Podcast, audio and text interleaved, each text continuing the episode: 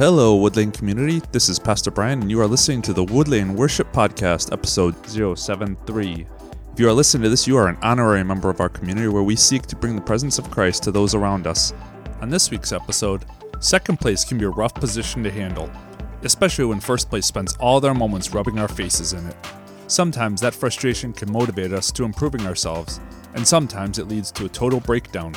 How do we make sure we come out of these times a new and improved version of ourselves? That's what we're going to cover with today's story. Check it out. Well, second place can feel absolutely awful. Silver medals can stink for many reasons, but for one in particular, they're not made of gold. You try for something, you go after something, you maybe put all this time and effort into accomplishing some goal and you fall short, it hurts. It stings. And the more effort you put into it, sometimes even the worse it is. But the thing that can make it 10 times worse is when you come up short and then you get your face rubbed in it. You have maybe the brother or sister who is rubbing your face in it, giving you the na-na-na-na-na. Or even a step up, you have the parent who maybe says, "Why can't you be more like?" If you've ever experienced either of those, you know that can bring on some serious primal reactions. It's why we try from the get-go to instill a habit in our kids whenever they're playing a game, even if it's down to playing Uno or something like that, that whatever happens, whatever the result, if you smash your sister, proverbially speaking, or you're the one who gets smashed, you look them in the eye, you shake their hands, you say, "Good game." Sometimes we even amplify it. "Good game." We've been to a game that you see Andrew maybe do that on occasion. If you are the one who doesn't know what second place feels like because you're always the one winning, well, there's a free takeaway for you. But today's story does not have a whole lot of free, does not have a whole lot of good game. In fact, it shows where sibling rivalry, and though the story deals with siblings, and I'm going to kind of use sibling rivalry as sort of the engine, this goes way beyond just brothers and sisters. It shows just how ugly things can get. And the story opens up. This is out of Genesis 4. We're going to do verses 1 through 10, I believe. This is verses 1 and 2. "Now the man Adam knew his wife Eve, and she conceived and bore Cain, saying, 'I have produced a man with the help of the Lord.' And next she bore his brother Abel." Now get at the outset, this is going to be a story about Cain. Abel's going to get his shake later on, even down into the New Testament. But throughout this story, this little section where the spotlight is on them, almost all the time, Abel isn't referred to as Abel. He's referred to as Cain's brother. It sounds like Abel is going to be the one in second place, getting the silver medal in all of this story. But even though the spotlight is on Cain, we're going to see he is not exactly the first place gold medal winner. As the story continues, "Now Abel was the keeper of the sheep, and Cain a tiller of the ground. And in the course of time, Cain brought to the Lord an offering of the fruit of the ground, and Abel, for his part, brought of the firstlings of the flock, their fat portion. And the Lord had regard for Abel and his offering, but for Cain and his offering he had no regard." So you've got these two brothers who are bringing an offering to God based on their careers, right? Cain is a farmer, so he's bringing crops, natural outflow of that. Abel is a shepherd, so he's got access to meat, so he's bringing the meat portion. Scholars debate back and forth about why one offering is accepted and the other is not. And the text says a lot, but it doesn't really answer that question very specifically. So we're not going to try and fill in that gap too much. What we do know, straight out of the text, is what Abel offered was he offered the fat portions, the choices. I mean, think about it this way. If anybody is a steak lover, what is it that makes a ribeye like the choicest cut of meat you can have put on your plate? It's the fat. For whatever reason, fat and taste buds just like each other. Not going to try and figure that one out. We try and clean it up. We try and tenderize it a little bit by calling it marbling, but let's get real, it's the fat portion. And common to the culture that Cain and Abel are living in, Abel wanted to give God the best, so he cooks God a ribeye. Extra well done. Cain, on the other hand, we don't know exactly why his offering wasn't accepted. Again, the text does not explicitly say it, so I'm not going to try to fill in gaps that I just have no business trying to fill in. But we know the end result, however we got there, is that Abel's offering is received, accepted, and Cain's offering is turned down. Now, as a human being, especially a competitive one, I get why Cain might be angry about that. Why Cain might have that fire in his belly going, I don't like this. Because it can feel so much like God is saying, Cain, you're second rate next to your brother. Cain, why can't you be more like Abel?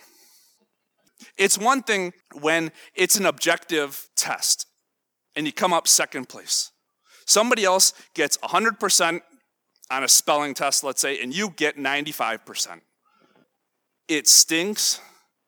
It hurts to come up second, but you get it. It's fair, right? They got 100, I got 95. They beat me. Good game. It's a whole different story, whole different ball of wax when somebody subjectively accepts another person's work and rejects yours. God chooses, on whatever criteria God chooses to do this, chooses Abel's offering and rejects Cain's. It can get awfully hard, and this is just, I think, a human thing. It can get awfully hard to hear something like that and separate the idea of him rejecting the offering, him rejecting the work, the project, the assignment, and him rejecting me and feeling like there's that gut shot of I'm being turned down. Maybe you felt that sting before. It can feel, why are you second rate to them? Why can't you be more like them? And it can hurt at one level to get that from somebody who's sort of distant from us, from a boss or a neighbor, and you're like, you know what, okay, I can keep them at arm's length. I'm not going to let that cut too deep, but it's a whole nother level of gut shot when that comes from somebody close to us, maybe a parent, maybe somebody who sort of stands in that role for us, somebody that we look up to and they say, you know what, why can't you be more like this person? Why do you have to be second rate to them? The story goes on as God is sort of giving Cain this gut shot, if you will. He sits Cain down for a little sit down, just between Cain and God. And he says, the Lord said to Cain, why are you angry? Why has your countenance fallen? If you do well, will you not be accepted?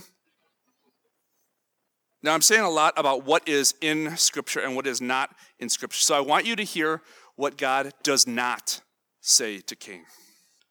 God does not say, if you would offer something better than Abel did, will you not be accepted? If you can beat your brother, if you can do better than him, will you not be accepted? Doesn't say that, does it? It says, if you do well, will you not be accepted?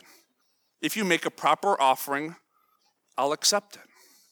Again, whatever it is that defines the proper offering, we're not from a culture that has, burnt offerings and stuff like that, so I'm not going to try and go down that rabbit hole too much. But I have a feeling that God would have absolutely no problem at all accepting both Cain's offering and Abel's offering if they had done it properly, whatever that looks like. God does say, essentially, if you make a good offering, notwithstanding what Abel does, notwithstanding what anybody else has done, just you and me, Cain, if you make a good offering, I'll accept it. See, the only thing we get control over when it comes to us and other people is our performance, our efforts. Let's take it to a very simple example of a race. I have this thing for races, so I'm going to use that as an illustration here. 100-yard dash. Let's say me and Larry are going to run a 100-yard dash here. And Larry can go start to finish in 10 seconds. He's got this super skill that we've never gotten to see yet. There is nothing I can do to make him run slower. Legally. I can't trip him. I can't pull his shorts and hold him back. I can't tie his shoes together before the race. He's going to run that thing in 10 seconds no matter what. All I can do is control how fast I run. The only thing I get control over is my efforts. It's one of the things when Henry Nouwen wrote what is commonly known as the Serenity Prayer, he really, really nails it. And it fits so well into the crossroad that Cain is at right here, where the prayer says, God, grant me the serenity to accept the things I cannot change, how fast Larry runs, what my opponent does, what my brother or my sister accomplish, the courage to change the things I can, my efforts, my results, what I decide to put forth. And here's where it really nails it, and the wisdom to know the difference. What's in my control? What can I work on? And what is outside my control? But what will happen, Cain, if you don't do well? God says, if you do not do well, and there's sort of this shift starting to go on here, because now he's not so much talking about the state of his offering. Did you do a good offering or not? He's starting to give him a little bit of a warning. He says, if you do not do well, sin is lurking at the door. Its desire is for you, but you must master it. What will you do, Cain, when that fire that's growing in your belly, that frustration of being second place, how will you respond? What will it do to you when that anger turns into temptation? Cain said to his brother Abel, let us go out to the field. Kind of like how he's taking him off into his home turf, where he has home field advantage here. And while they were in the field, Cain rose up against his brother Abel and killed him. So that anger leads Cain to doing something. And that can be a good thing. When we get frustrated, when we get that fire in our belly, sometimes that can motivate us, drive us to do something. And that can be a good thing. Unfortunately for Cain, what it leads him to is not so good. It leads him to killing his brother. The thing is, killing Abel, killing the competition, offing the other guy, doesn't fix his problem. God doesn't look at the situation between Cain and Abel and say, oh, now that your brother's out of the picture, I'm going to take your offering. Now all of a sudden your offering looks pretty good. It doesn't work that way. He makes the situation worse on himself. As the conversation goes on, the situation gets worse, and it's, again, not about the offering anymore, but it's about what Cain has done out of that rejection. And Cain gets, as the story goes on beyond what I'm going to read, gets sent off to be a wanderer for the rest of his days. He never has a place to call home. Now, understandably, God in his incredible mercy, Cain sort of freaks out about this sentence and says, you know what, somebody's going to kill me. This is totally not going to work out well, as though there's any hope that it's going to work out well. And God has the grace to say, you know what, nope, I'm going to put a mark on you that anybody who touches you, they're going to face me. But the situation is not limited now to just that feeling of rejection, but now he's off in the wilderness. And as the story continues throughout Genesis, you see those that come after him. His lineage gets even more violent than Cain was. Disturbing way that this crossroad that he is at, where that leads. See, when anger gets the best of you, it reveals the worst of you. And that's what happens to Cain. The anger doesn't lead him to do something good, to do something to improving himself. It leads him to the worst of him coming out, to him killing his brother. But if that's not bad enough, verses 9 and 10, then the Lord said to Cain, still kind of having a sit down with him, where is your brother Abel? And Cain said, I do not know. Am I my brother's keeper? And the Lord said, what have you done? Listen, your brother's blood is crying out to me from the ground. He makes the situation even worse. Because now not only has he committed murder, but his character is really starting to show. Because he's like, am I my brother's keeper? I can't handle the rejection, so I'm going to make an excuse. I'm not responsible for it. A better response might be, short of killing his brother in the first place, so let's say a better response to the rejection that he felt, to the anger that he felt. Perhaps, what could I do to make my offering better? What can I do to improve myself? If I, next to Larry, get absolutely skunked and he runs that 100-yard dash in 10 seconds and I run it in 20, yeah, that can be embarrassing. That might stir in me that competitive juices that's like, I got to do something about this.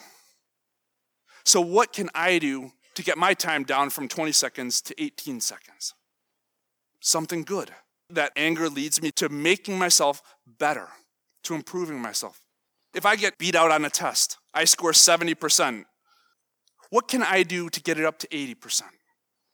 Taking that frustration and doing something good with it. Now, it might not change the fact that I might still come up in second place. If I can get my time down to 18 seconds and Larry still runs that race in 10 seconds, guess what? I'm still beat.